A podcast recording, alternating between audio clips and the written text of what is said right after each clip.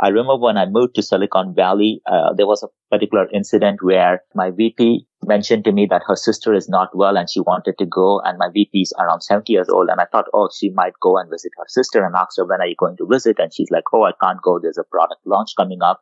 And then one week later, I remember we were all in a meeting. She got a phone call. She stepped out of the room. She, and then she never came back. And then when I met her later in the day, she told me that her sister passed away. So, uh, that mm. actually struck me like a bolt of lightning. And then I realized that someone who's earning more than three times more than me is almost like a wage slave and still not able to spend time with their loved ones. So I think that's when I decided to pursue financial independence.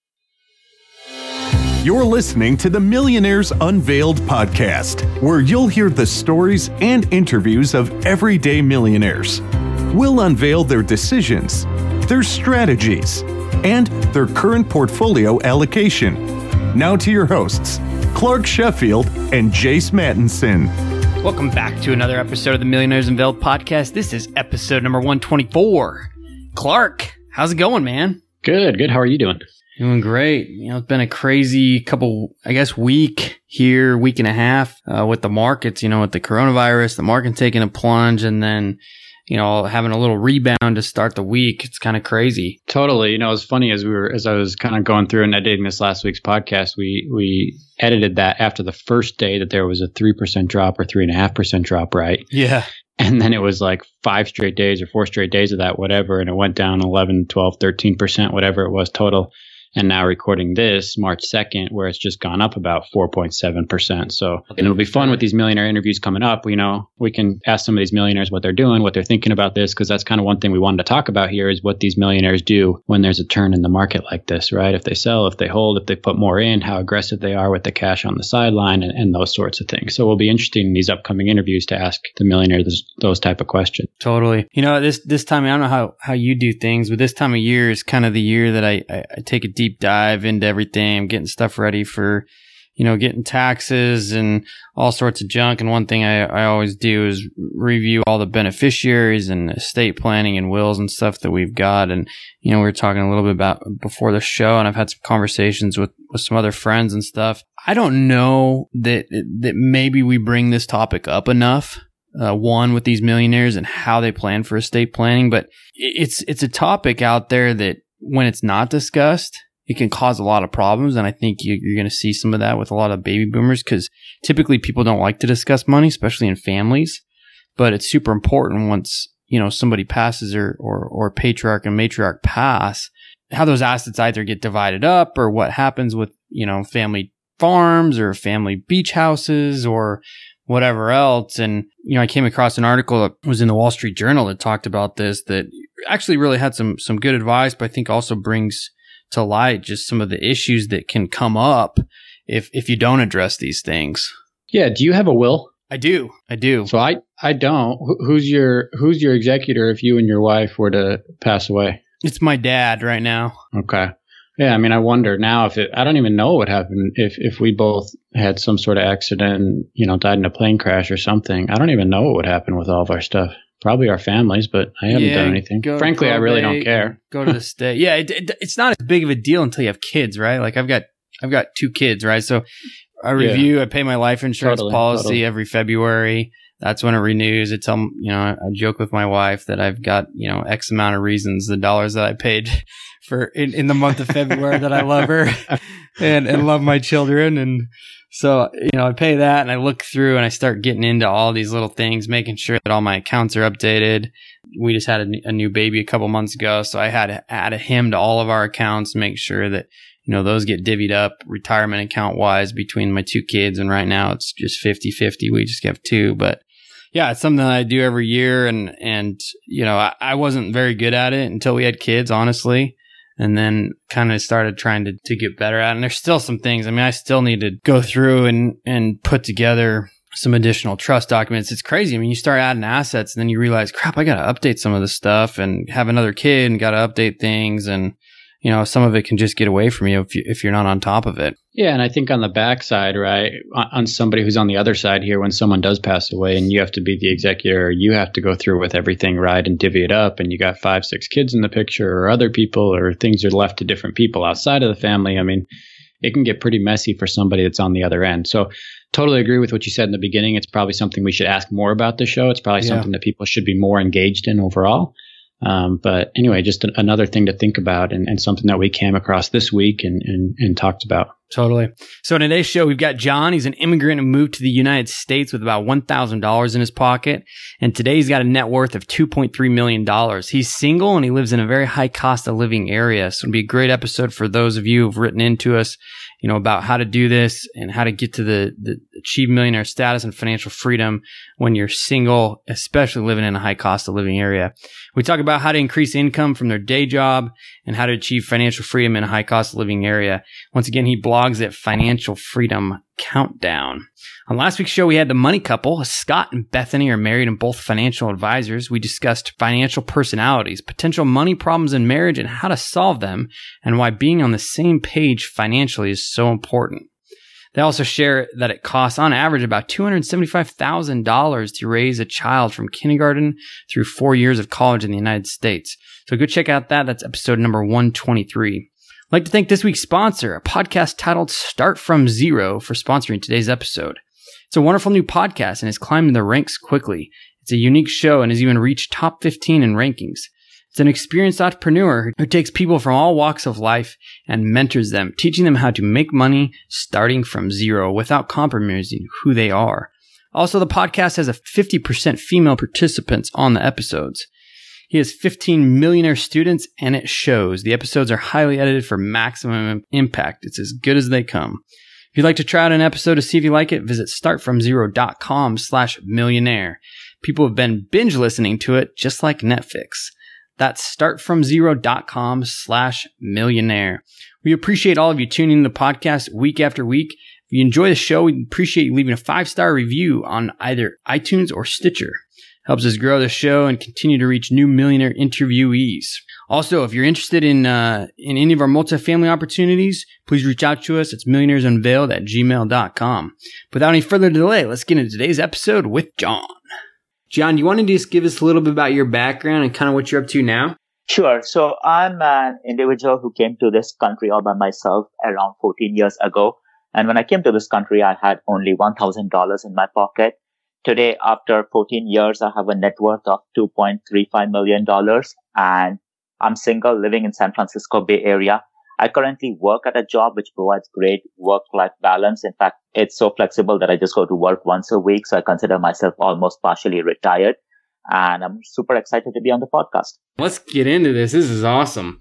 So, John, you get 2.35 million. How is that kind of broken up? Sure. So the 2.35 million 1 million is definitely my house and that consists of both my primary house as well as my rental unit. So my rental unit is almost free. And then what the rental unit income on a monthly basis provides for the mortgage of my house. So I consider my 1 million house in my net worth. And then in terms of the other allocation, I have 300,000 in a 401k or IRA related investments. Most of that is just pure index funds. Similarly, around 200K in Roth investments, again in broad-based index funds, which are diversified on emerging markets, developed markets, as well as US markets. And then I have around 400K in taxable accounts. Again, that is very traditional index fund based allocation. And then I have a number of 350,000 in various different investments. 100,000 is in crypto investments. I have stocks which are individual stocks. Those are around 100,000. And then I invest in a platform which actually provides me investments in various platforms such as art, finance, and then marine financing, as well as legal dispute settlement cases. And all of that works out to roughly 150,000. So that in a nutshell is how my 2.35 million is broken up. Wow. And you said the, the rental unit is more mortgage free? Yes, the rental unit is mortgage free and that pays, my primary house has a mortgage on it, but the rental unit cash flow pays for my mortgage. At one point in time, I thought of actually paying off my primary residence, but given the tax advantages of it, I just decided to leave it for now and the low interest rate that I have for a 30 year mortgage. Yeah. So how, how did you end up with a paid for rental and then a mortgage on your house? What's, how did that all kind of unfold and unravel to, to where you are now? Sure. So when I was looking for a house, uh, and this was way back in 2013, uh, the market in San Francisco Bay Area had already picked up from the worst it was not actually hit a whole lot in the recession, but it had definitely picked up by then from the low point. I was specifically looking for a certain type of house with a large lot on it.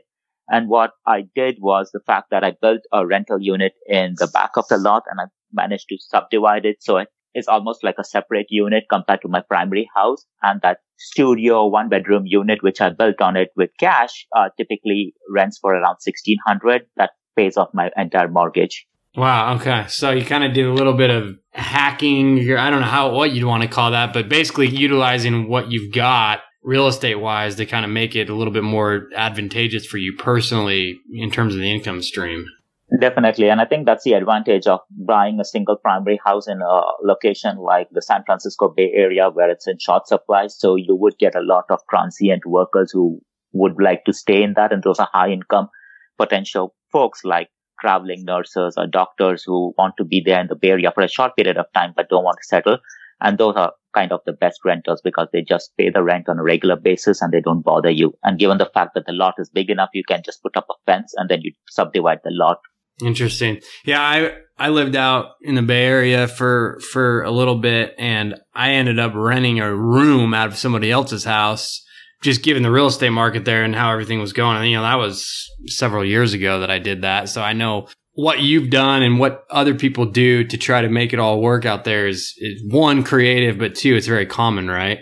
Right, that is true. In fact, I thought of renting out the rooms, but uh, given the fact that I would not prefer to live with roommates, it was hard decision for me. So this was an easier one because it's a unit totally physically separated from my main house, and I can live by myself in my three bed, two bath house.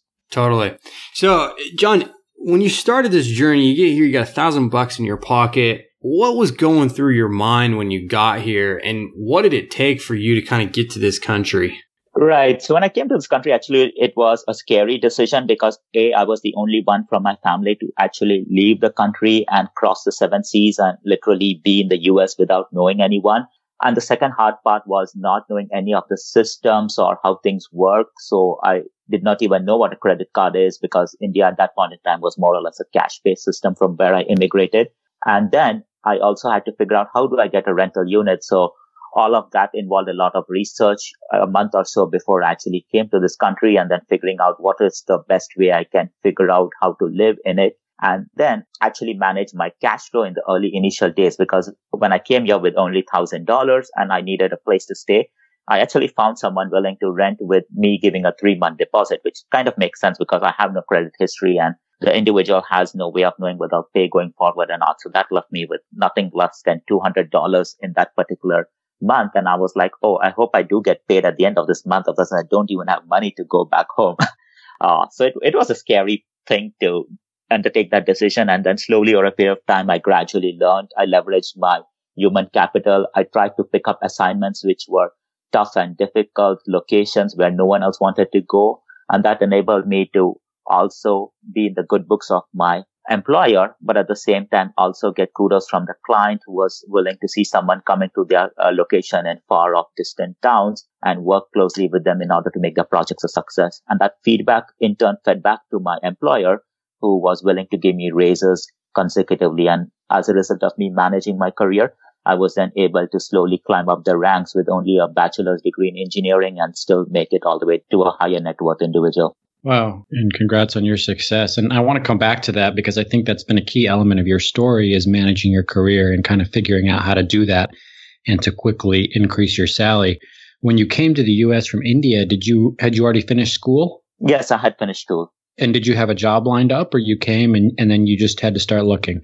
Oh no, I had this particular job lined up and they were the ones who actually sponsored my visa for work visa mm-hmm, uh, mm-hmm. purposes. Mm-hmm. And uh, that's how I actually came to this country. Okay. Gotcha. And then how many, you can answer this as, as detailed or vague as you want. How many jobs have you had in these last 12 or 13 years since you've been in the States?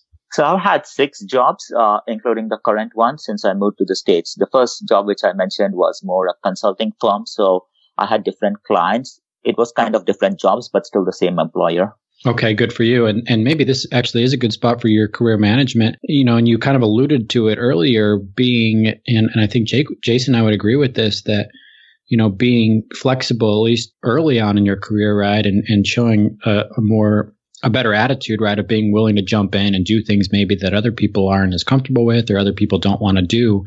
Is that kind of what's driven your success in your career? Or is there something else maybe on this millionaire journey? Is there something else that you can point to beyond just that that says, hey, that's that's how I did it. That's how I reached millionaire status. Uh, I would say a couple of different aspects along with that. One of it, uh, I could quickly go down the list and then we could delve into each one. One is uh, when I actually graduated from college, I only had my technical skills, but not so much soft skills. And that is something when I early on met my first manager, asked him what could I do better, and then he emphasized the importance of soft skills. So that lesson I always carried through my life. And what is often overlooked is the soft skills needed to survive and thrive at work. A lot of times people would find someone with a technical aptitude, but if you're not able to bond with that individual, it's hard to get anything done. So I think definitely paying attention to soft skills helped me along the way. The second aspect would be to add value outside my team.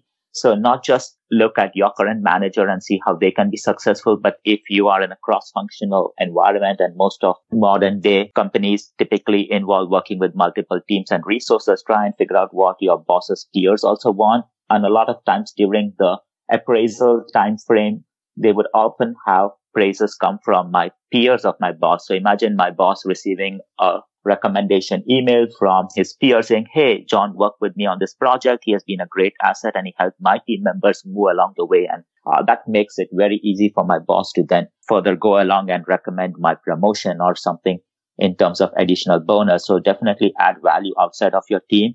The third thing would be to ask for that promotion. So when you know you have done a good job, don't be shy. A lot of times, and I've been on both sides of the fence. So I've been a individual contributor and other times I've managed other individuals. And I can tell you when I'm a manager, it's been hard for me to remember who has done what.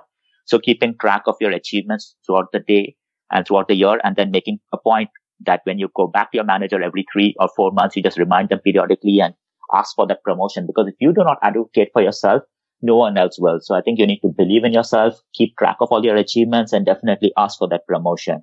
And then I would say you need to recruit, network closely with recruiters as well. One thing I've done very well is always accept invitations from LinkedIn recruiters. And most of the times, even if you are not looking for that particular job, it doesn't help to keep, it doesn't hurt to actually have that bridge open with them.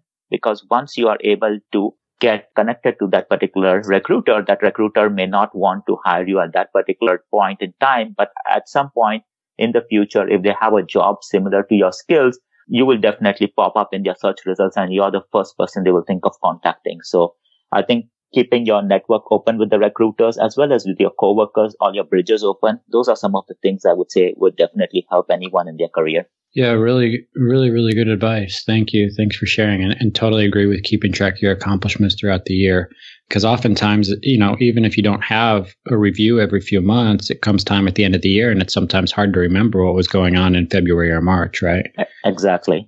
So just backing up here, John, big picture on your allocation, you're, you're kind of split between 401k or Roth and traditional, right? And you have this these investments in in cryptocurrency and you said in some other investments right?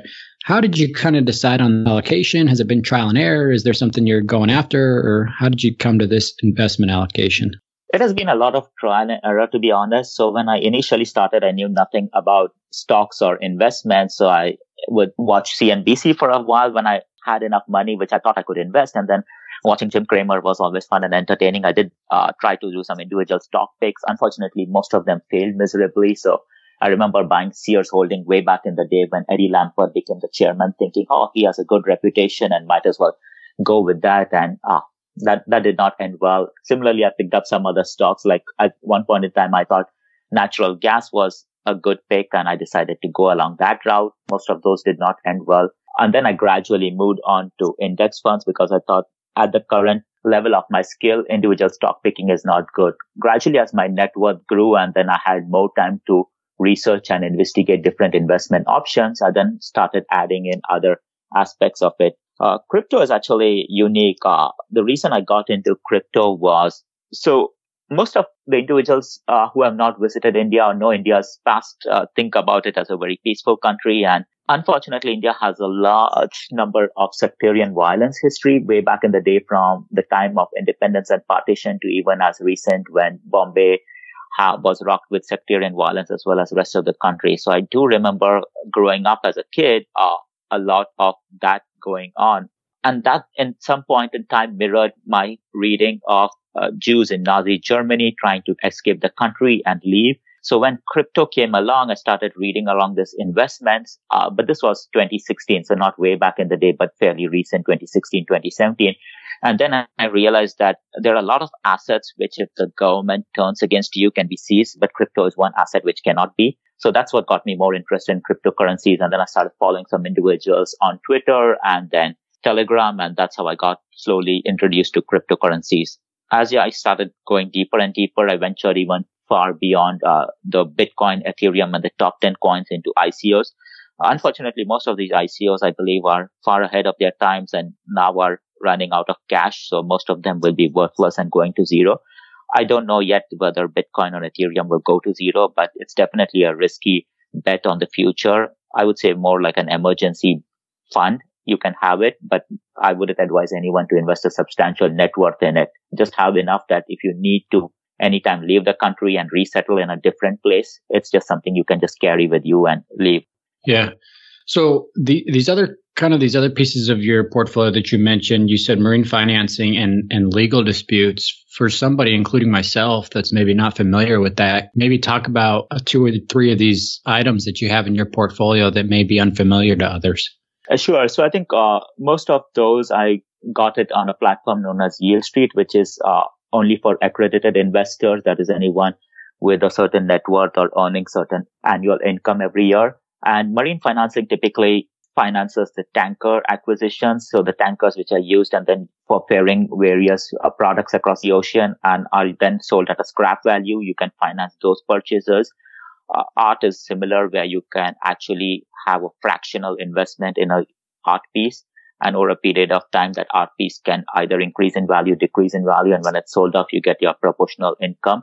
And then the legal dispute is actually when a lot of people have legal settlements with large pharmaceutical companies as an example. And then instead of them waiting for that to play out, typically all of those are packaged, bundled and sold on these platforms. What you could do is you could just purchase a portion of it and then wait for the settlement claims to pay out. So most of these are slightly diversified in the sense that they're not correlated to the stock and bond markets. And that's why I got attracted to it. And I invested around 150,000 in those kind of investments. So return wise, what, what are you looking at there? Have any of those panned out for you or what do they tell you historically in those asset classes? What returns can somebody expect? So initially when it started off, it had a 13% return. Now the returns have come down to aggregated around 9 or 10%, but it's still pretty good. And I like it just for the diversification aspect of it. Okay, gotcha. And that's for the bucket of all, every, all of them through that platform. That is correct. Yes. Gotcha. Gotcha. Okay. So have you ever used a financial advisor? I have not used a financial advisor yet. I might at some point in time when I decide if I want to create a drawdown strategy, but at this point in time, I have not needed a financial advisor. Gotcha. And then you mentioned uh, when we were talking earlier a couple of financial mistakes you made as you were as you were learning um, to invest, or some of the different changes you were doing, trial and error. Either, you know, couple that I guess with advice. We usually get at this at the end of the interview, but I think it fits in here. What's maybe some of those mistakes, or what did you learn that you could tell us about? Definitely. So I think I have quite a lot of mistakes. One is the fact that I'm learning as I go along this journey. So something as simple as investing in my 401k. So my first job, although I had a 20% match in that, I never invested in my 401k because I did not understand what a 401k is. And looking back, I think uh, six years of not investing in a 401k is an expensive mistake, especially when the stock market has done really well. Uh, the other ones would be my individual stock picks, which did not do well.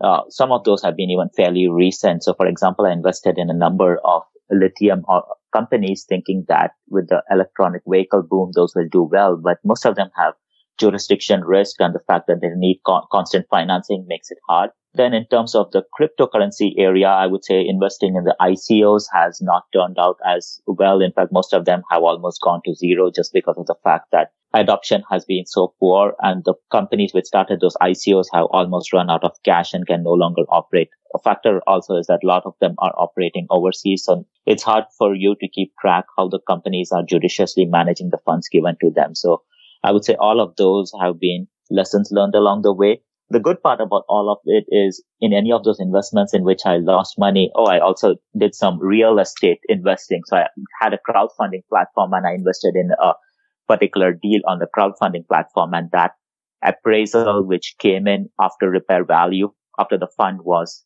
dispersed was quite low. And so I suffered around 50% loss on my real estate investment as well. But I think in terms of lessons learned, none of these investments really ruined my early retirement plan or my net worth just because of the fact that I kept my position sizes relatively small to my overall net worth. And once I'm done with allocation in it, even if it goes down, I do not add in more money. So I do not try to average down and lower the cost. If it's done, it's done. And then I move on to my next investment. So I think that has helped me not get totally ruined by all of these financial mistakes. Awesome, John. So you've got this net worth 2.3 you've got pretty good work life balance with your with your job right now. Where do you go from here? Do you have a target net worth trying to get to a certain passive income goal early retirement? What's kind of on the docket for you? So in terms of next steps i think i would continue with this current job as long as my employer would like me with this arrangement. But after i'm no longer employed then i think i would be uh, voluntarily taking financial independence and retiring, not planning to look for another job. Uh, in fact, when I was looking for this one, I had uh, Amazon, Facebook, other companies contact me, but this work-life balance would definitely not suit me. So I plan to retire. And in terms of net worth, I'm shooting for around 3 million. If most of that is passive and I get 40 to 50,000 return per year, that should last me well, given the fact that I have a paid off house and I do not need to pay my mortgage. Given also the fact that I love to travel, I think between all of my expenses, more or less on an average, I should be able to do well with 30 or 40,000. And my house is my backup plan in case things go really bad and the market doesn't return as much as I expected to going forward. I could always sell my house and move to outside the Bay Area, still in California maybe, but not merely within this expensive location, but in some smaller towns outside of the Silicon Valley, San Francisco Bay Area and still enjoy my life. Yeah. So let's talk about that. What are you looking forward to at that point when you do retire? Are there certain hobbies you're going to spend more time doing or what's kind of that transition look like for you? So in terms of hobbies, I think I do enjoy weightlifting and travel. So my typical days, get up in the morning, go to the gym, then have my lunch and then do some level of reading, writing work and travel is something which I do for six to eight weeks in a year. Once I retire, I plan to do that for around six months of the year. So I might not be here for long and then I would be spending half my time in California and half the time overseas. So that is my plan roughly when I retire. I don't have any set goals or destinations, but over a period of time, I've almost gone to every continent except Antarctica. So I do plan to actually spend time living in each country for a while. And maybe that's how I'll spend my six months abroad. So I would be three months in one country, three months in the next country, overseas, come back for a short period of time and then repeat the cycle over and over again. Wow. And you travel a lot, I assume. How many countries have you been to? I've been to 35 countries so far. Oh, wow. And which stands out? What's been one of your favorites or top three? Uh, I would say uh, the one which stands out is definitely Costa Rica just because of the fact that it has volcanoes, it has beaches, and it has cloud and rainforest. So in terms of natural beauty, it is really amazing and one of the uh, smallest countries that I've been to that you can drive from one end of the country to the other in just 24 hours. So I really enjoyed that. Did, the, the second one would be Australia for sure, just because of the diversity, the Gold Coast, koalas, and kangaroos. So that has been a fun destination to spend time over there. And my third one would be Italy uh, just because of the art culture. Uh, I mean, just walking in Rome, you have your modern day Rome and then you have prehistoric Rome and then you have like streets which were like more than 2000 years old and you just like are amazed and you see a water fountain right in the middle of the street in front of the Starbucks, which is also 2000 years old. So it's just amazing. So I think those are the three places I would say my top three. Awesome, awesome, good for you. So one uh, random question here, and some people ask us to ask this a little bit more often, but I, and I think it totally applies to you. Taxes. Do you do your own taxes because of kind of some of these interesting investments you have, and you're pretty diversified in other things? Do you do your own taxes, or do you hire it out? so that that's an interesting uh, conundrum which I have, and I still not figured it out. And in fact, I wrote a blog post on it as well. That CPAs always make mistakes. So I don't do my own taxes. I always have a CPA do my taxes. And I've always changed multiple CPAs, but no matter what, they do make, end up making some or the other mistakes, which I find out later on when I'm reviewing my taxes. So uh, I give it out to a CPA, but at the same time, I review it and I then have now developed a checklist which helps me review my taxes pretty soon the good part about having a CPA look at your taxes because tax laws continuously change. So it's good to have a professional actually create it. And then for me, reviewing the taxes versus doing it myself is much easier. So that's the approach I've taken. Gotcha. And I know you mentioned to us you're single. Is your family still in India? Uh, so my brother uh, and my sister-in-law live re- in the Bay Area, so pretty close by. So they came in. Uh, my brother actually moved here, I would say, four years ago, and then my parents spend some of their time in India and some of their time here, given that me and my brother are the only two children. So they do spend six months in India and then six months over here with us. So my retirement plan does include spending a lot of time with them. And that's the entire reason why I wanted to pursue financial independence and early retirement. Uh, in fact, I did not even think about this concept until uh, lately. So I remember when I moved to Silicon Valley, uh, there was a particular incident where I was thinking that my VP mentioned to me that her sister is not well and she wanted to go and my VP is around 70 years old and I thought, oh, she might go and visit her sister and asked her, when are you going to visit? And she's like, oh, I can't go. There's a product launch coming up. And then one week later, I remember we were all in a meeting. She got a phone call. She stepped out of the room. She, and then she never came back. And then when I met her later in the day, she told me that her sister passed away. So, uh, that mm. actually struck me like a bolt of lightning. And then I realized that someone who's earning more than three times more than me is almost like a wage slave and still uh, not able to spend time with their loved ones. So I think that's when I decided to pursue financial independence. Till then, I did not even understand this concept. And that's when I got more into, okay, let me get more serious with respect to my investment, with respect to my planning my retirement and how to actually spend the limited time we all have with our loved ones. So I think that's where I got along the journey. Yeah, uh, good story and, and great advice. Totally agree with you. So, John, just before we jump into these rapid fire millionaire questions, you've done this very, very quickly, right? You, you have a thousand dollars net worth now over two. Has it increased your happiness levels, your confidence levels? Has this money changed you at all? What's kind of your mindset there? Uh, I would say yes. Uh, and I, I, I know I read a lot of books uh, which says that money doesn't make you happy, but I've never met a rich person who is not. I would say I would say money doesn't make you happy, but at the same time, I don't think it would make you sad either. So that's a good way to put it, right? It might not make you happy, but it sure ain't going to make you sad. Yeah. So definitely, I think it's a balance. You have to figure out what sacrifices you need to make along the way, because at some point in time, all of these did involve sacrifices. So I wouldn't lie that if I stayed in the same location without going to the smaller towns or the consulting engagements, which I took at some point or saying no to some options would not have made me happier. But that's a trade-off which everyone needs to make. Uh, I would say that in terms of my friend circle as well, a lot of that has changed. Uh, I firmly believe that you are the average of the five people you hang out with. I think that's a Jim Rohn quote. So in that sense, definitely the people I would have hung out with, if they haven't kept pace with me, then uh, there's a different circle of individuals I would now uh, hang out with. So those are things which I would say definitely have changed.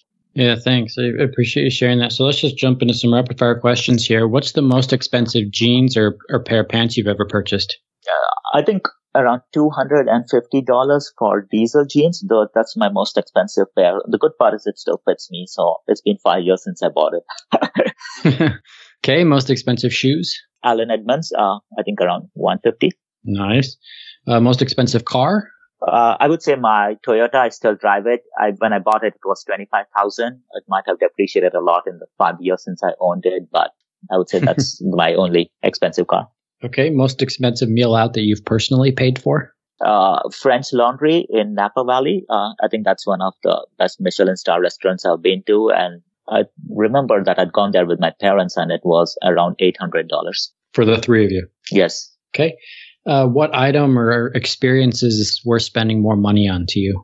I would say travel definitely.